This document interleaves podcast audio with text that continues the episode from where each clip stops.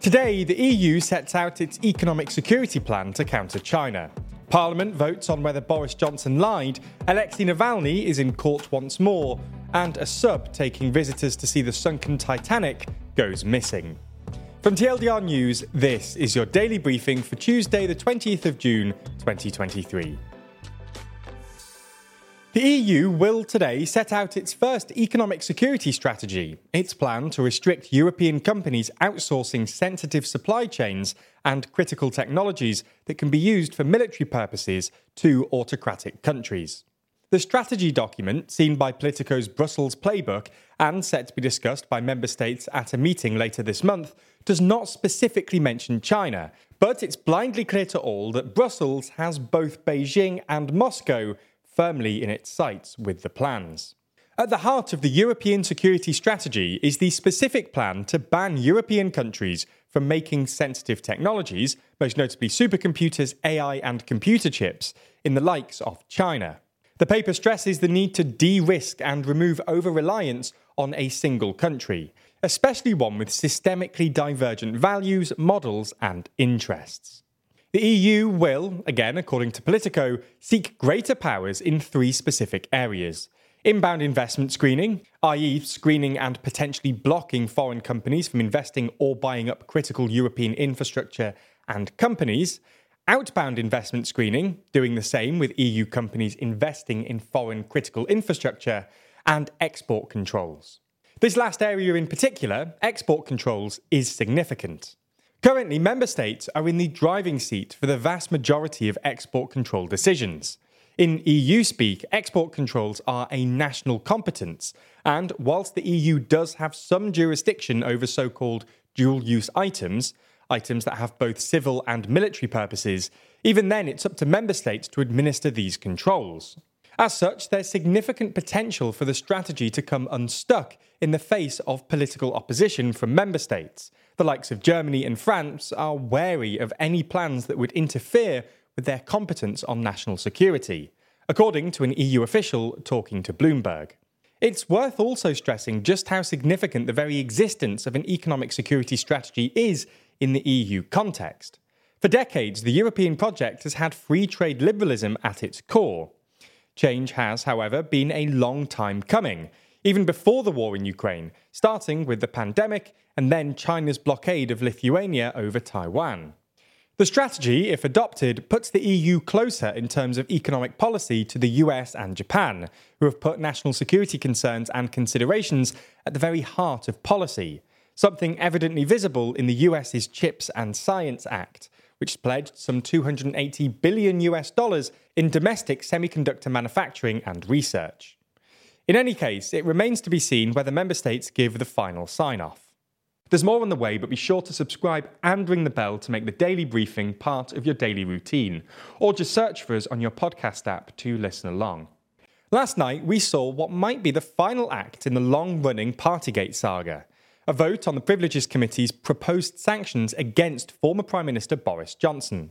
Following a lengthy investigation, the committee concluded that Johnson had misled the House, and then subsequently the committee, and that an appropriate sanction for this was a 90 day suspension from the House alongside banning him from being given a former MP's pass. Johnson signalled his intention to resign upon receiving a copy of the report's findings. The vote on the proposed sanctions took place in the House of Commons last night, with the Conservative Party not instructing their MPs to vote in any particular way. Some of Johnson's key allies had indicated that they would vote against the sanctions. Any such protest, though, simply didn't come to fruition, with only seven MPs total voting against the sanctions. 354 MPs voted in favour, with this consisting of 118 Conservatives. 255 Conservatives abstained. This vote appears to demonstrate that any support Johnson once had from his MPs seems to have, uh, now for least, disintegrated. So that's what's been happening in Westminster recently. Let's move and discuss what's been happening in relation to Alexei Navalny. Prominent Putin critic and opponent Alexei Navalny was seen yesterday on trial, again.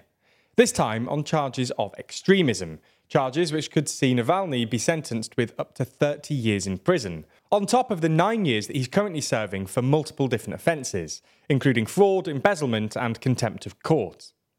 Although the case is nominally being held by a Moscow court, his trial is being conducted in a highly unusual fashion, in the penal colony in which Navalny is currently serving his sentence, and behind closed doors. According to Navalny, prosecutors gave him a 3,828 page document detailing the crimes he's alleged to have committed while in prison, including financing extremist activity, publicly inciting extremist activities, and rehabilitating the Nazi ideology. If convicted on these extremism charges, Navalny is likely to be transferred to a different top level security facility, where contact with the outside world would be restricted even further. Navalny's imprisonment and further trials are considered politically motivated by many in the West, including the European Union, who have stated previously that the Russian legal system continues to be instrumentalized against Mr. Navalny. On Sunday, a submarine that was carrying passengers on a voyage to see the wreckage of the Titanic went missing. On board are five individuals, with some speculation suggesting that Stockton Rush, the CEO of OceanGate, the company behind the voyage, is amongst them. The wreckage of the Titanic was first discovered back in 1985, and in the past few years, people have paid thousands of dollars for a trip to see it. These trips usually take a couple of days and take place entirely within a small submersible. People who have gone on these trips previously have mentioned that the very first page of the waiver mentions death on three separate occasions. So these trips are clearly not without risk. Due to the design of the craft, it cannot be opened unless released by an external crew, as the doors are bolted shut from the outside. Right now, it's believed that the submersible has between 70 hours and 96 hours of oxygen left, and a huge search is currently taking place, a search which includes the US Coast Guard. In our final story today, last week the German government agreed to pay more than $1.4 billion next year to Holocaust survivors around the world. Following negotiations with a conference on Jewish material claims against Germany, also known as the Claims Conference, the government agreed to provide just shy of 900 million towards home care for vulnerable survivors, as well as extending the Hardship Fund Supplemental Programme, a pandemic era support payment through until 2027. In a statement, the Claims Conference said For those who were able to flee and survive, they are some of the poorest in the survivor community. The loss of time, family, property, and life cannot be made whole.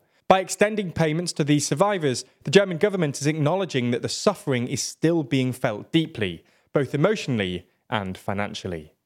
That's all we have time for on YouTube, but the briefing isn't over. That's because we explain just who NATO's next leader might be and why no one really knows in the extended ad free edition of the Daily Briefing, only on Nebula.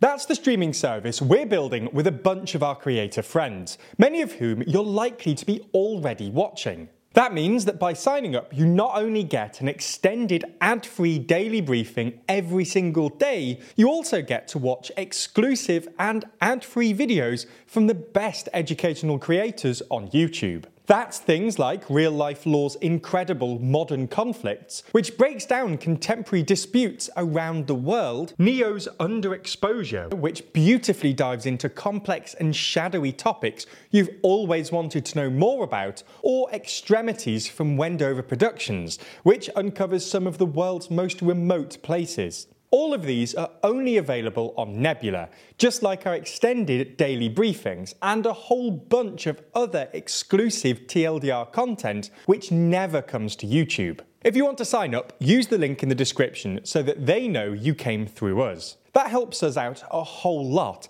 as does watching on Nebula more generally. So thanks for signing up, and we'll see you on Nebula.